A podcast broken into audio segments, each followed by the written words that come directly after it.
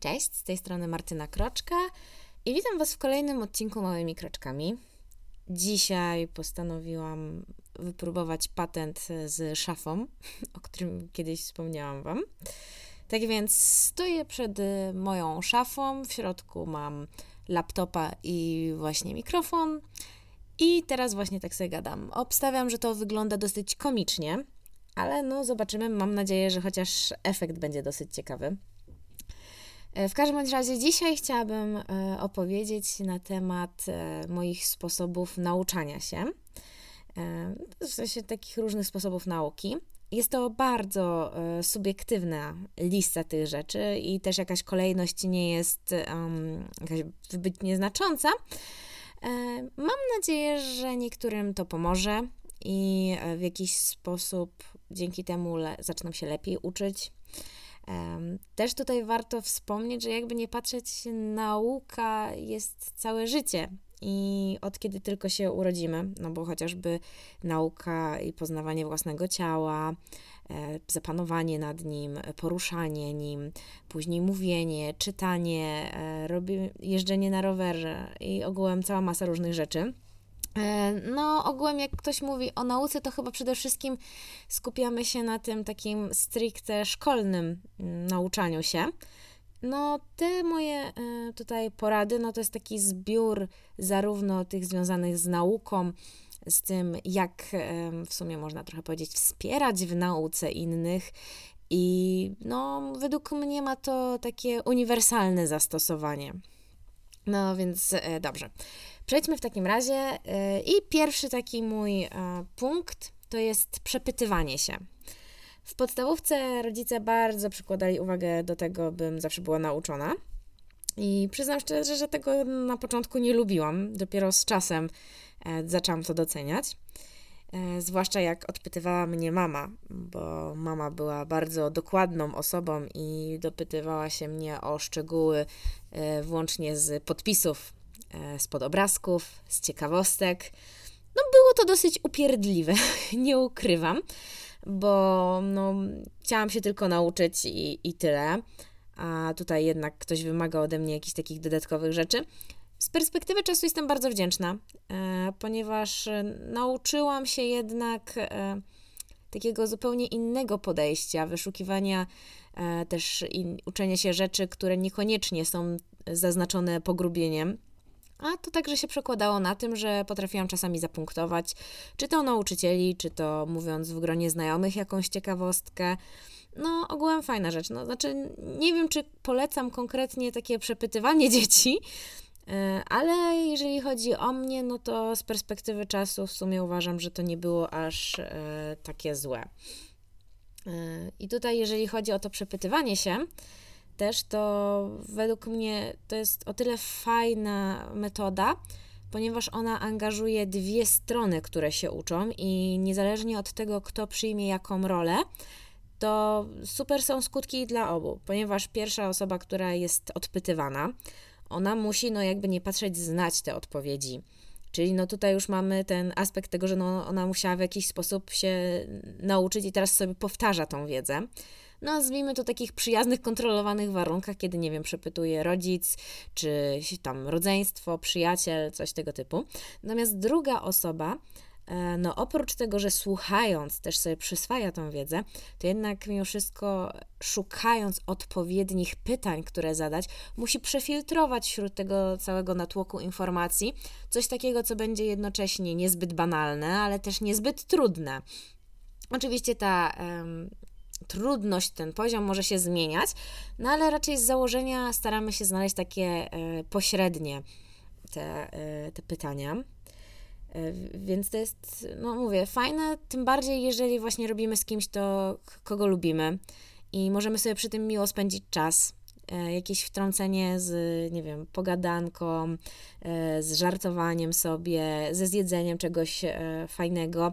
Dzięki temu ta nasza nauka nie wydaje się być nam też taka e, monotonna, nudna i takim przymusem, tylko trochę właśnie na takiej zasadzie zabawy albo miłego spędzania czasu. No jest ten aspekt nauki, ale no w sumie w odbiorze jest też jeszcze coś innego, co daje nam e, duży plus. Um, I jeszcze no, dodatkowym atutem tego wszystkiego jest to, jeżeli uda nam się znaleźć e, takiego partnera do rozmowy, do przepytywania, który jest w jakiś sposób zainteresowany tym tematem, albo no, po prostu jest z niego dobry. I to ma tego typu plus, że po prostu wtedy ta osoba może sama z siebie dać nam więcej ciekawostek, albo też y, może nam wytłumaczyć coś, co w podręcznikach jest napisane zbyt zawile i właśnie tak przetłumaczyć z polskiego na nasze. E, ja miałam to, to takie szczęście, że na przykład jeżeli chodzi o historię, to mój tata zawsze bardzo lubił historię i uwielbiałam, jak on mnie przepytywał. To, był jedy, to była jedyna osoba, którą lubiłam, jak mnie przepytywała, ponieważ y, on tak na dobrą sprawę mi tłumaczył też te różne ciągi przyczynowo-skutkowe. To bardzo nad tym zawsze bolało, że mm, nasze podręczniki były skupione przede wszystkim na datach i konkretnych wydarzeniach, ale w żaden sposób nie mówiono do tego, dlaczego tak się stało, albo podawano tylko jedną rzecz, która no, była, nazwijmy to, głównym zapalnikiem, ale nie całych innych E, rzeczy, które kumulowały to, taki na przykład narastającą frustrację czy cokolwiek. A on jednak mając tą swoją wiedzę, tą pasję, potrafił mi to przekazać nie dość, że w zrozumiały sposób, no to jeszcze zainteresować tym. Więc e, to jest właśnie bardzo fajne. E, I tutaj możemy przejść trochę takim płynnym ruchem do drugiego punktu, czyli poznawanie świata. No i wiadomo, najlepiej uczy się przez praktykę. E, a także no, przez takie poznanie trochę tego wszystkiego. E, no, oczywiście wiadomo, że też nie, nie zawsze jest to możliwe, no bo nie pokażemy, jak funkcjonują organy wewnętrzne w żywym organizmie, no, że tak powiem, stojąc tak, jak się jest. No bo nie rozetniemy człowieka, przynajmniej nie powinniśmy. No. I tak jak wspomniałam, właśnie mój tata bardzo lubił zawsze historię, więc od dzieciństwa jeździliśmy dużo e, do różnych zamków, ruin, zwiedzaliśmy to. Takie, możliwość takiego dotknięcia tych różnych e, eksponatów, w sensie na przykład ścian, tak? Czy świadomość tego, że kiedyś tutaj szedł jakiś król, jakiś rycerz, czy patrzenie właśnie na ten sprzęt, czasami są możliwości do, nie wiem, ubrania zbroi, cokolwiek, no to tak bardziej intensywniej oddziaływało na to. E, I tak powodowało, że ta wyobraźnia zaczynała pracować i jeszcze więcej się chciało dowiedzieć coś na ten temat. E, tutaj też e, super, super rzeczą, którą mieliśmy zawsze wspólną z tatą, było wspólne oglądanie seriali. I niezależnie od tego, czy to były seriale historyczne, seriale fantazy, fantazy jakieś dramaty, no, no cokolwiek, tak? No ale jakby nie patrzeć, to była forma wspólnego spędzania czasu, bardzo miłego. E, też była fajna fabuła, no bo zazwyczaj oglądaliśmy coś fajnego. E, no i tam czasami pojawiały się jakieś wątki historyczne, czy to postacie historyczne, a jednak w momencie, kiedy w nas w jakiś sposób zainteresowało to, to co się dzieje, może nawet niekoniecznie bezpośrednio z tą osobą, ale w jakiś sposób ona się pojawiła tam, w czymś, co nas interesuje, automatycznie to pojawiało, że chcemy sprawdzić więcej informacji na temat tej osoby, na temat tych czasów, a czy aby na pewno były takie zwyczaje e, i tego typu rzeczy. No i tutaj właśnie nie dziwne jest, że, że, że też zapamiętujemy przez zabawę, tak? Że dzieci zapamiętują. No bo jeżeli coś nam sprawia przyjemność, coś nas interesuje, no to to jest taka jakby naturalna kolej rzeczy. I dlatego też tak bardzo fajne są wszystkie interaktywne muzea, gdzie właśnie dziecko coś tam, dziecko czy dorosły, tak? Może właśnie coś pokręcić, e, krzyknąć, żeby zobaczyć, jak głośno, e, jaki to jest, e, jaka to jest głośność, tak? Czy jaką ma siłę, czy no, no różne rzeczy. Ja byłam dwa razy w, w Trójmieście, już nie pamiętam, czy to był Gdańsk, czy Gdynia. I to było naprawdę super. No, ja tam za drugim razem miałam te, nie wiem, z 20 lat, a bawiłam się jak po prostu dziecko wypuszczone do jakiegoś family parku czy innego mm, placu zabaw. No bo to też warto tutaj wspomnieć o tym, że jeżeli chodzi o takie sposoby przyswajania wiedzy, no to są trzy typy. Mamy tutaj wzrokowców, słuchowców i kinetyków. No i o ile najbardziej znane są te dwa typy i one najczęściej występują, czyli wzrokowcy i słuchowcy, no to mamy dosyć takie proste wyobrażenie tego, w jaki sposób oni się uczą. Czyli wzrokowcy po prostu widzą, zapamiętują e, jakiś obraz, tak jakby mieli na takiej kliszy. Natomiast słuchowcy, no z kolei oni sobie dużo słuchają i gdzieś tam im to w głowie zostaje. Natomiast kinetycy, jak sama nazwa wskazuje, no musi być to związane z jakimś takim czymś bardziej fizycznym, jakimś ruchem, jakimś dotykiem. E, I oni na przykład się uczą dzięki temu, że stukają sobie, nie wiem, w palce, czy, czy ołówkiem, długopisem, bawiąc się w jakiś sposób, chodząc, e, nie wiem, no, no w jakiś sposób muszą być w ruchu. I to im właśnie pomaga lepiej to przyswajać wiedzę. I takie muzea interaktywne są o tyle świetnie, że one oddziaływują na każdy nasz zmysł. Dzięki temu nie dość, że więcej osób jest w stanie sobie przyswoić tą wiedzę, no to właśnie e, lepiej zapamiętujemy, bo wykorzystujemy te wszystkie nasze zmysły. Mm, następną taką zasadą, metodą nauki, e, tutaj chyba taką najbardziej podstawową, jest e, to, żeby nauka była przede wszystkim regularna i żebyśmy właśnie w jakiś sposób kontynuowali tą naukę, ćwiczyli e, tą swoją wiedzę. No i chyba nie będę się tutaj no, za bardzo rozwijać, bo każdy chyba wie, że e, po tym jak raz sobie zrobimy pompki, to jakoś nagle się nie staniemy nie wiadomo jak silni atletami. Tak samo raz przeczytana e, informacja, czy nawet nauczenie się czegoś, no jest raczej małe prawdopodobieństwo, że zostanie z nami na dłuższy okres czasu, no bo póki co jest, jest w tej takiej pamięci krótkotrwałej. No i dopiero takie przyswajanie tej wiedzy, powtarzanie tego wielokrotnie, no gdzieś tam już wtedy nam zostaje w tej głowie na, na dłużej. E, kolejną rzeczą, e, według mnie też taką dosyć oczywistą, ale może też z kolei e, niekoniecznie w, w tym aspekcie, który ja powiem, są przede wszystkim notatki. I wiadomo, im bardziej kolorowe, im bardziej rzucające się w oczy, tym więcej można zapamiętać. E, ja pamiętam na przykład w liceum miałam e, koleżankę, która miała tak piękne notatki z jakimiś e, rysunkami, które ona wstawiała. No, pismo miała prawie że kaligraficzne. Ja się zastanawiałam, jak ona to wszystko ogarnia, żeby takie, takie rzeczy robić i że jej się w ogóle chce. No, byłam ogółem pod, pod ogromnym wrażeniem.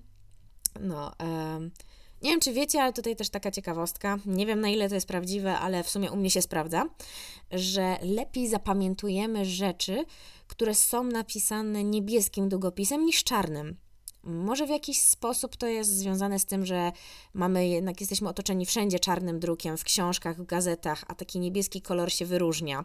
Stąd się lepiej nam zapamiętuje. No, no trudno mi powiedzieć. Może właśnie stąd się wzięła też z, z tego niebieskiego no bo to właśnie taki inny kolor, jak inne te właśnie zakreślacze, czy kolorowe pisaki, którymi podkreślamy te najważniejsze słowa. No, coś w tym może być, nie? Ogółem.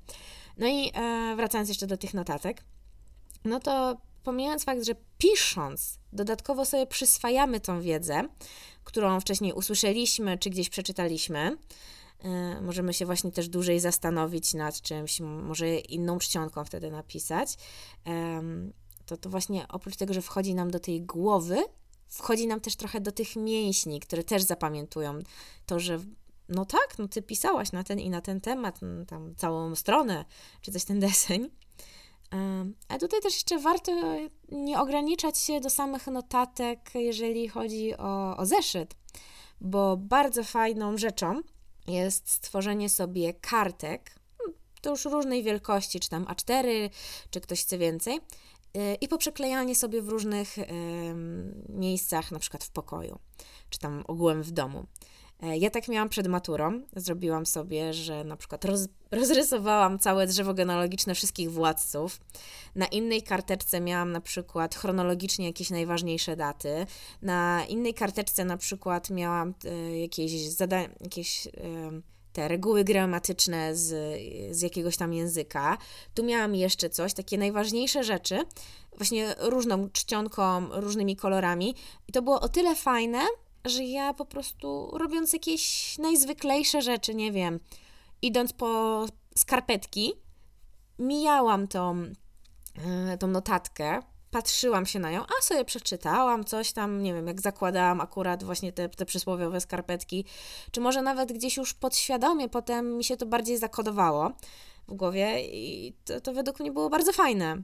Właśnie, że raz przygotowanie tego, tych notatek, gdzie, um, gdzie zapamiętują te mięśnie, Dwa, powieszenie ich w bardzo widocznym miejscu, bo co z tego, że napiszemy najpiękniejsze notatki na świecie i będziemy mieć cały ich pełen zeszyt, jeżeli w ogóle do niego nie zajrzymy. A tak jak coś jest na właśnie wysokości naszego wzroku, no to po prostu nie ma bata, żebyśmy tego nie zauważyli. To, czy to przeczytamy, czy się bardziej zaangażujemy, powtórzymy sobie, to jest inna kwestia. E, kolejną rzeczą super są fiszki. E, to się bardzo przydaje na przykład przy językach, ale też e, według mnie super jest do historii, do różnych dat. Że na przykład z jednej strony mamy datę, z drugiej strony mamy napisane, co się wydarzyło. No i analogicznie trochę do języków, że po jednej stronie mamy po polsku, po drugiej mamy w innym języku.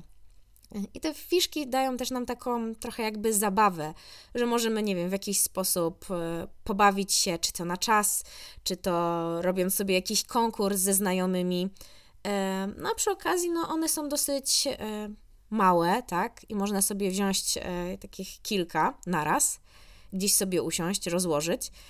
No, minusem tego jest niewątpliwie to, że jak ma się dużo materiału i ma się dużo tych fiszek, to potem one mogą się gdzieś gubić, czy po prostu no, zajmować dużo miejsca.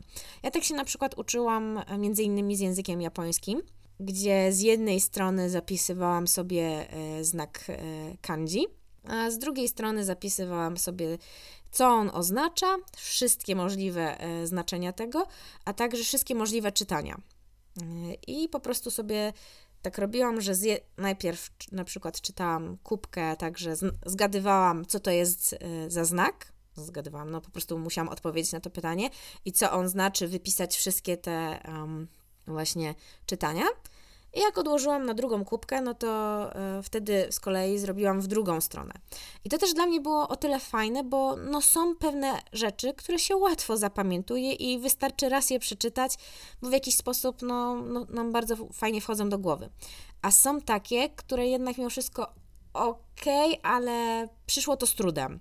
I takie fiszki można fajnie podzielić sobie na takie, które się bez problemu już przerobiło i wtedy na przykład jak zaczynamy znowu z wszystkimi, to po prostu przejrzeć je sobie jeszcze raz, odpowiedzieć na, na, nie, na te pytania i odstawić na jedną kubkę, no a potem drugą właśnie na, dzielić na zasadzie takiej, tutaj w ogóle nic nie wiedziałam, tutaj wiedziałam, ale miałam trudność yy, i po prostu sobie to tym bardziej powtarzać i wiedzieć, na czym też się skupiać yy, przy tych właśnie powtórkach. No i tak jak powiedziałam, e, też te fiszki są taką zabawą i ogółem różnego typu zabawy są świetnym pomysłem na zapamiętywanie. I to widać przede wszystkim po dzieciach, kiedy jakieś piosenki, jakieś um, gry, czy to jakieś z piłką, e, dla, no nazwijmy to, starszych, e, gry na telefonie, na komputerze. miałam chyba na angielskim, tak? To, to chyba był angielski bodajże, e, że właśnie nasza nauczycielka wstawiała nam zawsze e, fiszki do takiego programu i my mogliśmy sobie te fiszki na dowolny sposób e, przerabiać. No i też ta aplikacja, czy tam strona, do której to było wrzucane, też robiła gry, że można było sobie zrobić na zasadzie połącz albo memory, albo e, że mm, spadały takie jakby meteoryty i trzeba było wpisać szybko odpowiedź, zanim on doleci e, na dół i, że tak powiem, odbierze nam życie. Nazwijmy to tak. E, no, no ogółem cała masa jest różnych propozycji. I one właśnie są świetne, bo bardzo fajnie wchodzą wtedy w głowę. Zabawą też właśnie może być to, że ustalamy sobie z kimś, jakiś dzień, gdzie mówimy tylko w jakimś języku. I tutaj na przykład właśnie jest to o tyle fajna zabawa, że no jednak w życiu codziennym czasami pojawiają się słownictwo, e, pojawia się słownictwo, którego my nie uczymy się, na przykład na angielskim czy coś tego typu, albo po prostu jest nam nieznane, zapominamy. No i tu mamy takie dwie jakby możliwości. Jedna to jest właśnie, że jak nie wiemy czegoś, to staramy się wymyślić, jakoś obejść, więc też intensywnie pracujemy, żeby opisać o co nam chodzi, albo można po prostu właśnie zajrzeć do takiego słownika. Dzięki temu no, uczymy się nowego słownictwa, które wcześniej no, nie było nam potrzebne, a jednak się okazuje, że w jakiś sposób jest. To też co do je nauki języka, bardzo fajną, małą, drobną zmianą jest to, że jak mamy urządzenie, z którego codziennie korzystamy i które dobrze znamy, na przykład telefon czy komputer, e, zmieniamy język na ten, który się uczymy.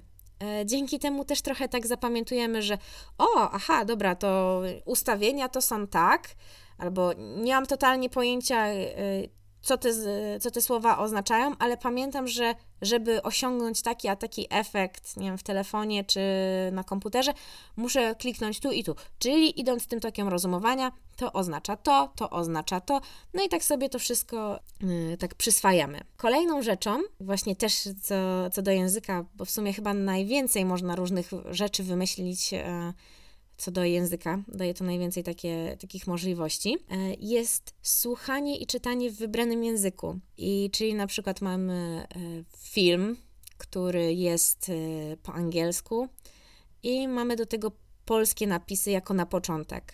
Żeby nam się to oswajało ten dźwięk tych słów z ich znaczeniem po polsku. Potem możemy zrobić dodatkowo, że weźmiemy sobie mm, cały film po angielsku, i napisy też po angielsku, żeby sobie przyswoić to, jak to wygląda, jak wyglądają te słowa. No a potem z czasem na przykład już tylko sam dubbing, czy w sensie sam, sam tam po angielsku oryginalny, czy w jakimkolwiek tam innym języku. Stopniowo też czytanie. Zaczynając od jakichś prostych tekstów, nie wiem, e, wpisów na Instagramie czy, czy jakichś mediach społecznościowych, po jakieś krótkie artykuły, takie rozrywkowe, no i tak coraz bardziej to wchodząc w jakieś takie bardziej specjalistyczne. Tutaj też kiedyś słyszałam taką fajną e, jakby myśl, jak się nauczyć języka. Mianowicie z bajek i piosenek dla dzieci. Z założenia konstrukcja tych yy, bajek, tych piosenek jest na tyle prosta, żeby dziecko, które dopiero uczy się mówić, zrozumiało je i w jakiś sposób zapamiętało. Więc tym bardziej obcokrajowiec, który już ma jakieś doświadczenie z nauką, jest w stanie sobie to przyswoić. Czyli właśnie, nie wiem, śpiewanie piosenek Disneya, e, czy właśnie oglądanie jakichś takich prostych bajeczek, e, nie wiem, typu Bob Budowniczy, czy jakieś tam inne w oryginale gdzie, no, no, no właśnie, to są po prostu proste rzeczy. I tutaj niech się, niech, niech się nikt nie unosi dumą, że jest dorosły i będzie tutaj się uczył z jakichś programów dla dzieci. Bo dlaczego nie? No przecież każda metoda jest dobra, o ile nikogo nie krzywdzi przy tym. Ja tu mam jeszcze taką fajną metodę, którą e, ja sobie e, też, może nazwijmy, trochę wypracowałam. E, jest to mówienie na głos do wy, wyimaginowanej audiencji. Audiencji? E, no, do, do wyimaginowanych ludzi. No, w każdym razie, jak e, wiedziałam, że nie ma nikogo w pobliżu, kto mógłby mnie przepytać, a w jakiś sposób chciałam sprawdzić tą swoją wiedzę, no to udawałam, że prowadzę jakiś show, teleturniej, czy nawet wykład na dany temat. No i tam chodziłam po tym pokoju, zachowywałam się jak taka osoba, która właśnie coś prezentuje e, i jednocześnie omawiałam dany temat. E, tam raz na jakiś czas na przykład e, udawałam, że ktoś mi zadał pytanie i wtedy musiałam się nad tym bardziej zastanowić i zgłębić ten temat, bo nie wiem, bo coś mi się przypomniało, czy coś tego typu. Była to bardzo fajna zabawa i czasami jeszcze ją stosuję. Na przykład jak w okresie, jak szukałam pracy, i wiedziałam, że za jakieś, nie wiem, 10 minut mam rozmowę kwalifikacyjną i na 90% będzie tam jakaś część po angielsku. Ja angielski bardzo dobrze znam, ale jednak e, no, stres związany z tym, że to jest szukanie pracy i w ogóle, no był taki trochę, mm, jakby to tak nazwać, że człowiek czuł się taki ściśnięty, taki bardziej e, sztywny i takie rozluźnienie w postaci tego, że prowadziłam sama z sobą rozmowę rekrutacyjną, że odpowiadałam sobie na pytania, czy to po polsku, czy to po angielsku, e, jakie były najbardziej prawdopodobne, że mi zadadzą. Dzięki temu ja byłam już na tyle rozluźniona, jakieś sobie nawet sama z sobą żartowałam, że gdy dochodziło co do czego, e, ja się aż tak nie stresowałam i po prostu przyjmowałam to jaką taką kontynuację. Czyli właśnie miałam taką rozgrzewkę. Też fajnym jeszcze patentem na różnego typu zapamiętywanie rzeczy są skojarzenia. I pamiętam, że właśnie kiedyś, e, jeżeli chodzi o daty, to chyba moja mama mi podpowiedziała, żeby na zasadzie kształtów sobie zapamiętać, tak? Czyli nie wiem, jak coś ma powiedzmy 28, tak, no nie wiem, tak sobie teraz strzelam to, to powinny być raczej większe liczby, tak? No to mówimy, że łabędź stoi przy bałwanku, tak? No, dwójka przypomina łabędzia, ósemka przypomina bałwanka, w jakiś sposób jesteśmy w stanie to sobie skojarzyć. I właśnie im bardziej absurdalne, im bardziej głupie i po prostu takie, że totalnie niezwią- niezwiązane z tym może być, e, i tym bardziej nam się wydają śmieszne, tym bardziej to wchodzi. E, tutaj na zasadzie takich skojarzeń e, też dużą rolę odegrała dla mnie podczas kursu pierwszej pomocy. Kiedy właśnie chodziłam na tam bezpiecznego malucha i na tego typu rzeczy, czyli z założenia e, kurs pierwszej pomocy dla małych dzieci. I tam właśnie na tym kursie e, facet nam opowiadał o tym, że jak się dziecko zakrztusi i trzeba mu w jakiś sposób pomóc, e, tak nazwijmy to, odpukać, bo, bo nie jest w stanie samo, to robimy dziecko na tak zwanego burgera, czyli na wyciągniętą rękę, która jest naszą packą, chlap, dziecko przekładamy z pleców, na których leży na drugiej ręce, na brzuch. Ja teraz nie jestem w stanie tego tak do, dobrze określić jak on, ale po prostu dzięki temu, że to było tak głupie, tak w ogóle niezwiązane z tym, że jak można dziecko porównywać do hamburgera i to w takiej sytuacji zagrożenia jego życia, mi to lepiej utkwiło. I faktycznie e, w momencie, kiedy pierwszy raz e, mój synek się e, zachłysnął, czy tam zakrztusił, już nie pamiętam, ja po prostu automatycznie wiedziałam, co robić, bo od razu mam taki, w głowie mi się pojawiło słowo hamburger. Jakkolwiek to głupio nie brzmi. I po prostu wiedziałam, co robić. No a dzięki temu, że też jeszcze była praktyka przy tym, mówienie przy tym właśnie, jakich czynności wykonujemy, też e, organizm zareagował trochę automatycznie i, i to było super. No, e, idąc dalej, też powinniśmy zawsze wyciągać wnioski i ewentualnie zmieniać nasze plany, jeżeli okazuje się, że metoda, którą wybraliśmy, niekoniecznie nam pomaga. Bo na przykład się w naszym przypadku nie sprawdza. I to nie ma nic złego w tym, żeby właśnie nie poddawać się, tylko stwierdzić: OK, tu mi nie wychodzi, a spróbujmy tak, a połączmy te dwie metody, a ugryźmy to z innej strony.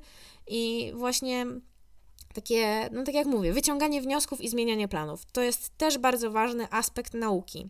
I tutaj nie tylko takiej nauki typowo szkolnej, ale przede wszystkim takiej nauki życiowej. E, z takich jeszcze innych rzeczy, które są ważne, znaczy ważne, fajne e, i przydatne w nauce, no to są różnego typu podcasty i programy naukowe. I tutaj, no, jeżeli chodzi o naukę różnych rzeczy, no już nie mówię tutaj o, konkretnie o językach, ale jakichś e, specjalistycznych z zakresu, nie wiem, ja teraz na przykład uczę się z zakresu marketingu, z zakresu biznesu, rozwoju osobistego, no to bardzo dużo takich różnych e, rzeczy słucham. E, mniej oglądam, przyznam szczerze, bo mam trochę mniej czasu na to, a jednak podcast można przesłuchać sobie wszędzie. I tutaj taka fajna rada, nie wiem, czy ja już końcu o niej wspomniałam, czy nie, bo kiedyś chciałam o niej wspomnieć w którymś z odcinków i, nie wiem, czy, czy to w końcu zrobiłam, czy nie, jest słuchanie podcastów e, na szybszym tempie. E, ja aktualnie słucham podcastu na prędkości między 2.0 a 2.1 i dzięki temu w krótszym czasie jestem w stanie wysłuchać więcej, co mnie motywuje tym bardziej do tego, a po drugie, przynajmniej w moim przypadku, jak oni mówią tak szybko, to ja wiem, że ja sobie nie mogę, że tak powiem, odpuścić i zluzować, tylko ja muszę jednak cały czas być bardziej skupiona na tym, żeby no, no wiedzieć, o czym oni mówią. I to nie jest tak, że ja po prostu pewnego dnia sobie stwierdziłam, że wezmę sobie na 2.0, tylko tak stopniowo od najmniejszego zwiększałam sobie tak yy, po kolei. Najpierw na Spotify tam są określone jakieś, co ile można. Na Google Podcast z kolei można co jedną dziesiątą. I to jest fajne, właśnie takimi małymi kroczkami można sobie zwiększyć. I przyznam szczerze, że po długim czasie, jak ja teraz tak słucham, jak mi się przez przypadek włączy z taką normalną prędkością, to ja mam wrażenie, że oni wszyscy specjalnie mówią tak wolno, że jakby chcieli mnie zdenerwować i mnie to strasznie irytuje. Też swoją drogą kiedyś a propos takiego słuchania, chciałam jednocześnie czytać i słuchać lektury, w sensie, że to był chyba bodajże pan Tadeusz, którego osobiście nienawidzę do teraz. E, chciałam, żeby lepiej mi się przyswoiło czytać i w tym samym momencie, jak lektor będzie czytać, e, to, to po prostu będę też patrzeć na ten tekst. Tylko ja z kolei bardzo szybko czytam. I ja zdążyłam stronę przeczytać cztery razy, a oni byli dopiero w połowie. I mnie to po prostu tak irytowało, że po prostu porzuciłam ten plan. Może gdybym udawało mi się to na szybszym tempie wrzucić sobie, akurat wtedy słuchałam to na y, sprzęcie, który miałam w domu audio i po prostu nie miał takiej opcji, nawet nie wiedziałam, że jest taka opcja chyba, no ale no to warto spróbować. To jeszcze z takich y, do nauki y, rzeczy, to super jest branie udziału w kursach i różnego typu wystąpieniach, e, TEDxach. Nie mówię, że jako e, osoba, która występuje tam, ale żeby po prostu być, sprawdzić. I to, co mi się wydaje przede wszystkim ma największą zaletę tego typu rzeczy, to jest spotkanie innych ludzi. No, w dobie COVID-u i kiedy są ograniczenia różnego typu i nie można się spotykać na, na tego typu wydarzeniach twarzą w twarz, jest to trudniejsze i według mnie to jest y, dosyć spora strata, ponieważ w momencie, kiedy spotykamy innych ludzi, nawiązują się nasze znajomości, kontakty się poszerzają, ale też właśnie jesteśmy w stanie usłyszeć inne historie, które nas mogą zmotywować. Ja właśnie tak miałam e, z tymi warsztatami kreatywnymi o których wcześniej wspomniałam. Więc branie udziału w kursach, wystąpieniach jak najbardziej, ponieważ właśnie poza wiedzą merytoryczną, którą chcemy i oczekujemy od takiego kursu, to przede wszystkim inspiracja i motywacja, poznanie nowych ludzi i kontakty, a to jest niezastąpione. I właśnie tutaj jeszcze zmienianie siebie małymi kroczkami, jeżeli chodzi o naukę, naukę nowych rzeczy, że stopniowo sobie będziemy zwiększać, na przykład, nie wiem, że 5 minut dziennie będziemy czytać coś, czy 5 minut dziennie będziemy ćwiczyć język, e, szybkie pisanie i tak co jakiś czas sobie zwiększać ten poziom trudności, zwiększać czas, który na to poświęcimy. I to właśnie będzie zdecydowanie lepiej niż porywanie się na głęboką wodę i takie, że już teraz wszystko będę musiała, nie wiem, godzinę siedzieć i najtrudniejsze rzeczy robić. Kolejną rzeczą jest weryfikowanie różnych źródeł, z której się uczymy. No wiadomo, że jeżeli mamy w szkole dedykowane podręczniki, no to one z założenia mają jakąś tam wiedzę, która jest poprawna. Chociaż to też wiadomo nie zawsze. E, ja na przykład do matury, e, oprócz e, podręcznika, który miałam, mm, typowo szkolnego, aktualnego nazwijmy to, uczyłam się jeszcze z mm, takiego, już nie pamiętam jak to się nazywa. W każdym razie taka bardzo skondensowana wiedza z najważniejszymi rzeczami. I jeszcze czytałam stare podręczniki mojej mamy czyli no jeszcze podręczniki, które były pisane w latach 80., e, coś tego typu, czyli no w czasie no, głębokiej komuny, można powiedzieć. I no, pomijając fakt, że są tam różne piękne kwiatki y, mówiące o tym, jak to bardzo kapitalizm jest zły i komunizm jak bardzo jest wspaniały i podkoloryzujący niektóre rzeczy, niektóre w ogóle nie omawiający, niektóre mówiący, że tak powiem, za dużo i trochę patrząc z innej perspektywy. Natomiast y, to, co, dlaczego ja się uczyłam z tych starych podręczników, to było właśnie y, to, że tam oni więcej mówili o tych y, przyczynach i skutkach i nie skupiali się aż tak bardzo na datach, czego mi brakowało w tych współczesnych podręcznikach. To jeszcze z takich weryfikowania źródeł, to taka anegdotka, że kiedyś u mnie w podstawówce mm, była taka sytuacja, że moi koledzy postanowili wkręcić innego kolegę na temat te, tego, co przerabiamy i z czego najprawdopodobniej będzie pytane. A wtedy przerabialiśmy, e, bo to była właśnie historia o Kazimierzu Wielkim, a oni do niego podeszli i się zapytali, czy wie coś na temat Kazimierza Małego. No to chłopak się przeraził, bo pierwszy raz na, na uszy słyszy. Nie dziwne, bo nie ma kogoś takiego jak Kazimierz Mały. No i tam ci mu zaczęli powiedzieć, że spoko, my ci pomożemy i, i w ogóle. No i zaczęli mu mówić, że Kazimierz, mia, ma, Kazimierz Mały to był taki kozak, co podbił całe Niemcy, był cesarzem, coś tam jeszcze zrobił. No ogółem wymyślali takie historie, e, że no naprawdę by zmieniło to oblicze polskiej historii. No i właśnie pech chciał, że tego dnia akurat ten kolega był wzięty do odpowiedzi. No i pierwsze pytanie, co możesz mi powiedzieć o Kazimierzu Wielkim? On ząg. Jak to o Kazimierzu Wielkim? Ja wiem tylko o Kazimierzu Małym. No to z kolei pani zdębiała, nasza nauczycielka, i takie, jakim Kazimierzu Małym? O czym ty dziecko mówisz? No i on jej wyjaśnił, oczywiście cała klasa w śmiech. No, jest to zabawna historia, może niekoniecznie dojrzała ze strony tych moich kolegów, no ale właśnie jest to, żeby weryfikować różnego typu źródła.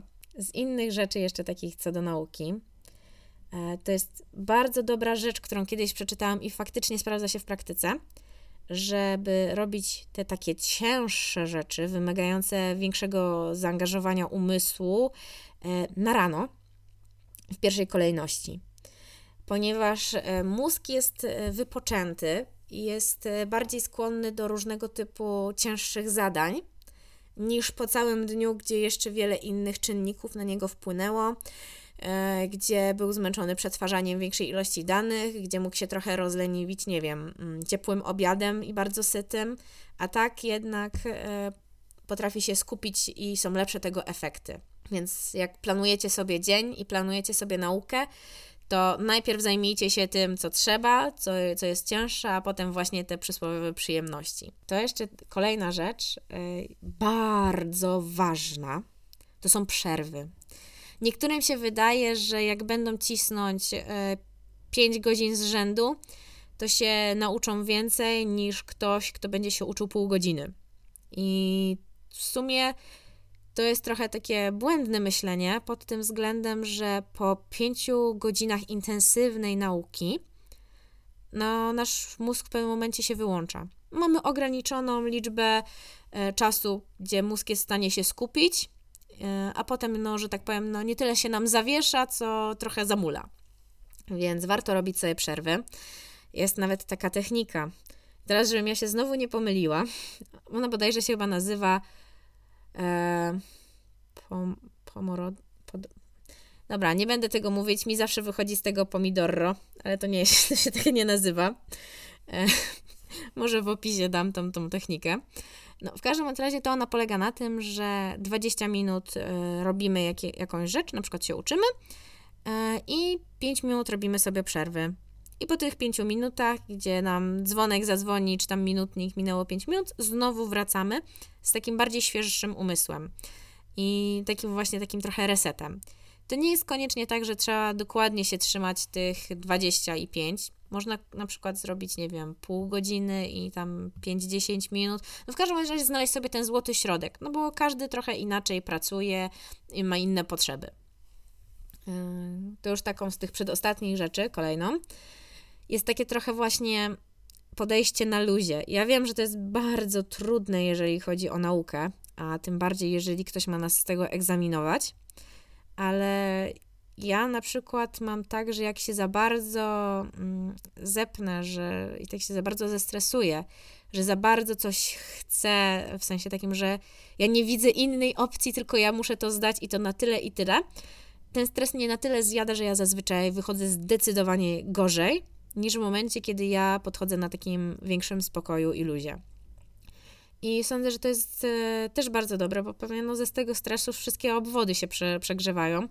A tak jednak, nie mówię tutaj o totalnej zlewce, co to to nie, tylko takim podejściu, że dobra, jesteś nauczona, Martyna, zrobiłaś wszystko, co w Twojej mocy, i teraz jedyne co, to możesz przedstawić swoją wiedzę. Najlepiej jak tylko potrafisz. Jeżeli coś się zdarzy takiego, że jednak nie będziesz wiedzieć, spoko, to nie jest koniec świata. Najwyżej następnym razem będziesz musiała się bardziej poduczyć, może poprosić kogoś o pomoc, yy, czy, czy coś ten deseń. I to trochę ułatwia życie mimo wszystko, takie podejście. że nie zamykać się właśnie na ten jeden plan i na to konkretne osiągnięcie celów, tylko branie pod uwagę tego, że ok, mogą być różne czynniki, może niekoniecznie wyjść tak, jak yy, chcę, ale z drugiej strony ja jestem na tyle przygotowana i wiem, ile ja zrobiłam, ile czasu poświęciłam i energii, że mogę być e, pewna co do tego, że będzie dobrze. No i teraz właśnie już ostatnią rzeczą, o której e, opowiem z takich metod, to jest bądź dociekliwy jak dziecko. E, niektórzy nawet nazywają tą metodę bądź najgłupszy w towarzystwie. To polega na tym, że jeżeli mamy jakąś grupę osób, jakiś wykład czy, czy cokolwiek innego i e, ktoś o czymś mówi, my zadajemy pytanie. I nie mówię tutaj, żeby na przekór robić, ale nie bać się zadawać tych pytań i drążyć, dopóki nie uzyskamy satysfakcjonującej nas odpowiedzi. Ponieważ może się okazać, że wśród nas, wśród tych osób, które też są w tym miejscu, są takie, które też tego nie rozumieją, ale boją się powiedzieć. Jeżeli nie znajdzie się ktoś taki, no to one będą tkwiły w tym i pomyślą sobie, dobra, jakoś kiedyś tam, gdzieś później sobie odnajdę te informacje. A w momencie, kiedy my będziemy okazywać, że jesteśmy zainteresowani, tak? Nie mówię tutaj, żeby zgrywać naprawdę idiotę i nie rozumieć, jak ktoś do nas coś mówi, tylko na zasadzie takiej, Okej, okay, dobra, a na przykład hipotetycznie, a w takiej i w takiej sytuacji, czy mógłbyś mi wyjaśnić na takim przykładzie, żebym lepiej to zrozumiała? Albo um, okej, okay, dobra, czyli jeżeli dobrze rozumuję, to jest tak, tak i tak. I w momencie, kiedy właśnie my pytamy, yy, więcej się dowiadujemy. I dzięki temu jesteśmy no, zyskowni, a stracić tak na dobrą sprawę nie możemy nic. Co najwyżej ktoś się na nas trochę podirytuje, ale who cares, tak? No. I to też jest bardzo dobre w momencie, kiedy no, dostajemy jakąś negatywną ocenę, e, ale nie jest ona w żaden sposób jakoś uzasadniona, albo według nas jest e, niesprawiedliwa, to wtedy jednak warto podejść i się zapytać, dlaczego tak się stało, czego zabrakło, co lepiej zrobić następnym razem. Na przykład to jest bardzo ważne e, podczas rozmów o pracę. Wiadomo, że no, przy, no nie we wszystkich dostanie się pozytywną odpowiedź. Część na pewno osób nam odmówi.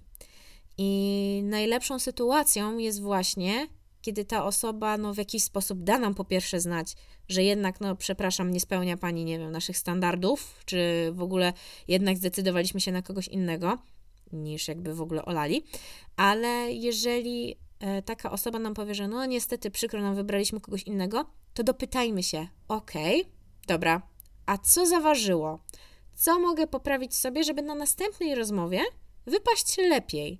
Żeby na przykład, nie wiem, uzyskać to stanowisko albo żeby mieć większe szanse. I czasami to są naprawdę prozaiczne rzeczy. E, a czasami no, jednak nam pokazują, że mówią, no niestety pani po prostu nie ma wystarczającej wiedzy, czy coś tego typu. Ja miałam właśnie taką sytuację, gdzie wydawało mi się, że ja byłam po prostu kandydatem, no nie nazwę tego idealnym, tak?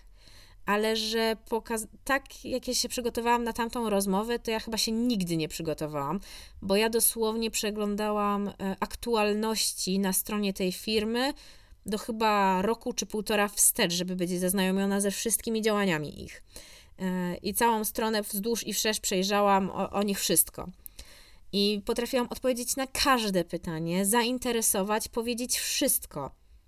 Ale no właśnie odmówili mi. No i zapytałam się, dlaczego? No i się okazało, że po prostu ja wypadłam rewelacyjnie, ale to, na co zaważyło, to był brak mojego doświadczenia w tej konkretnej dziedzinie. No, wtedy mnie to trochę załamało, no ale cóż, wiedziałam, że w takim razie muszę popracować nad e, nie tyle sobą i tym, co ja prezentuję, tylko przede wszystkim na zdobyciu tego doświadczenia, a w przypadku, skoro w takim, no jak tutaj, nie przyjęli mnie na staż, czyli w teoretycznie w miejscu, gdzie powinnam zdobyć doświadczenie, to to doświadczenie muszę zdobyć jakoś inaczej, chociażby chodząc na kursy. I to właśnie też pod, dzięki temu mogłam sobie zweryfikować te, ten mój plan działania. No, to dobrnęliśmy do końca. E, łajeny. Widzę, że tutaj aż 45 minut tego wyszło. Dobrze widzę? No. E, Było mi bardzo miło się z Wami podzielić tym, e, tymi moimi spostrzeżeniami i mm, takimi przemyśleniami co do nauki. Mam nadzieję, że te sposoby Wam się przydadzą i że będziecie z nich zadowoleni. Dajcie mi jakoś znać, czy, czy te metody znaliście, czy wykorzystujecie, a może macie jeszcze jakieś inne i chcielibyście się nimi podzielić. No i to byłoby tyle. Do usłyszenia. Cześć!